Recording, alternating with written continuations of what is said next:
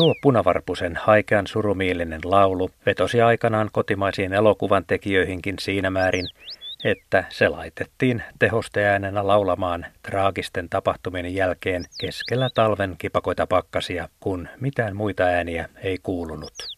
Todellisuudessa se on kuitenkin mahdotonta, sillä punavarpunen muuttaa Suomeen vasta toukokuussa.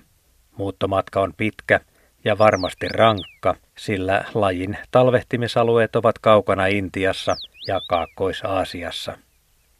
Peipon ja varpusen kokoinen punavarpunen levittäytyi 1800- ja 1900-luvuilla voimakkaasti länteen aina Keski-Eurooppaan asti. Meillä tuo elinalueen laajeneminen näkyy siten, että vielä 1900-luvun alussa punavarpunen oli harvinainen kaakkoinen pesimälintu, mutta sitten kanta voimistui nopeasti 1940-luvulta aina 90-luvulle asti. Kannan voimistumisen huomasi myös itse lintuharrastuksessaan. Koulupoikana 60-luvulla en muista koskaan kuuleeni, saati nähneeni punavarpusta, mutta sitten 90-luvulla sen viheltelyn kuuli hyvinkin usein. Punavarpunen on yksi myöhäisimmistä muuttajistamme. Jonakin toukokuun aamuna se vain oli ilmestynyt yömuutolta sopivalle biotoopille, kosteaan pellon reunan pusikkoon tai hakkuaukean vesaikkoon. Nyt laulua saattaa kuulla jopa taajamissa omakotialueiden rehevistä puutarhoista. Ja itse laulajankin näkee helposti, kun koiras laulaa tyypillisesti näkyvällä paikalla.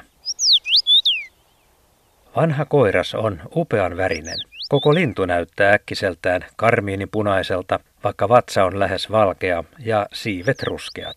Iän myötä koiran väri vaihtelee punaisen ja punaruskean eri muodoissa. Naaraat ja nuoret koiraat vielä ensimmäisenä kesänäänkin ovat lähes saman värisiä, varpusmaisen ruskean harmaita, ilman silminpistäviä värikuvioita, pään, selän ja alapuolen tummia viiruja lukuun ottamatta. Kaikissa puvuissa siivillä näkyy kuitenkin kaksi vaaleaa epämääräistä siipijuovaa.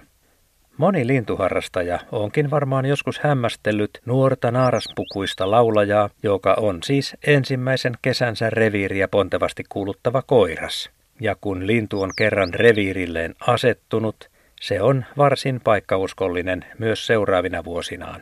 Kristiinan kaupungissa tehdyn tutkimuksen mukaan rengastetut, muutolta palaneet linnut asettuivat vain muutaman kilometrin säteelle ensimmäisestä pesäpaikastaan.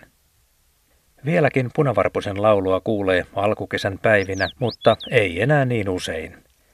Kun kanta kasvoi 1950-luvun 24 000 parista nopeasti 90-luvun alun huippulukemiin 400 000, se myös romahti yhtä nopeasti nykyiseen kolmannekseen reiluun sataan tuhanteen pariin. Syytä tuohon rajuun pudotukseen ei tiedetä. Punavarpunen kuuluukin nykyään silmällä pidettäviin lajeihin. Levinneisyysalue ulottuu etelästä Etelä-Lapin rajoille saakka. Lintuasemarengastuksista selviää, että vanhojen lintujen syysmuutto Himalajan takamaille alkaa jo heinäkuun lopulla ja huipentuu elokuun puolivälissä. Nuoret linnut lähtevät muutolle reilut kaksi viikkoa myöhemmin.